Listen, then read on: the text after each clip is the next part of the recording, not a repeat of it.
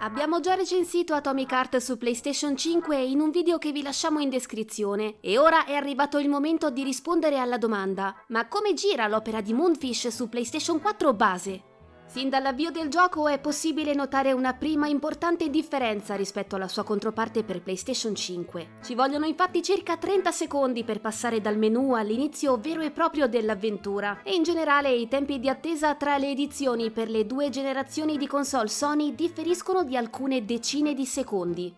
Una volta apertasi la scena del battello che segna l'arrivo di P3 al complesso Cielo May, i compromessi grafici della versione PlayStation 4 del gioco risultano ben evidenti. La complessità degli scenari renderizzati a 1080p appare sin da subito fortemente ridimensionata, sia per quanto concerne il colpo d'occhio generale, sia sul fronte dei singoli particolari. Per dirne una, l'effetto vento applicato alla vegetazione, ben visibile su PlayStation 5, ci è parso del tutto assente, al pari del pulviscolo e delle foglie volanti nelle aree boschive. I contorni degli elementi che compongono l'immagine non sono ben definiti e anzi sono più impastati. Gli zampilli delle fontane sono meno avvertibili e producono degli effetti appena abbozzati sul pelo dell'acqua. E il discorso purtroppo è applicabile anche alla gestione dei riflessi su specifiche superfici. Pensiamo sia agli specchi d'acqua sia alle pavimentazioni in marmo degli sfarzosi palazzi che P3 si ritrova ad esplorare al principio della sua folle indagine in compagnia di Charles.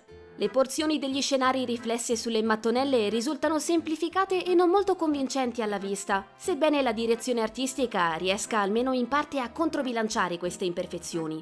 Volare tra le nuvole con un veicolo degli anni 50 e ammirare la grandezza architettonica e tecnologica di questa URSS sa offrire comunque uno spettacolo grafico indubbiamente apprezzabile. In merito alla vegetazione, le ombre degli alberi risultano sporche e imprecise, coi singoli filamenti d'erba che appaiono meno realistici e più statici. Anche i particellari, seppur pregevoli, non stupiscono al pari di quelli dell'attuale generazione e in generale l'effettistica avanzata, in primis l'ambient occlusion, viene sfruttata in modo molto meno incisivo. Per questo motivo gli ambienti al buio appaiono più spenti e talvolta rendono le movenze degli androidi nemici di difficile lettura. Il frame rate si mantiene attorno ai 30 fotogrammi al secondo con alcune oscillazioni minori nei momenti più concitati, ma è chiaro che per sua natura un'esperienza simile necessiterebbe di una maggiore fluidità per poter essere vissuta al meglio. Sorvolando sulle animazioni singhiozzanti di elementi e personaggi distanti, è ancora una volta la direzione artistica a fare la differenza e a rendere più avvolgente il mondo di Atomic Heart. I vecchi schermi sulle scrivanie degli uffici, le strumentazioni retrofuturistiche, il mobilio, tutto contribuisce a raccontare la storia di questa Russia alternativa, una storia di grandezza e decadenza messa in risalto anche dal caos e dalla devastazione che caratterizzano i saloni dello stabilimento. Il sapiente utilizzo delle fonti luminose che tra giochi di luce e ombra arricchisce la personalità di aree come la biblioteca e gli uffici è servito anche per conferire tinte orrifiche ai corridoi o alla stazione della funicolare, con le sue carrozze impazzite.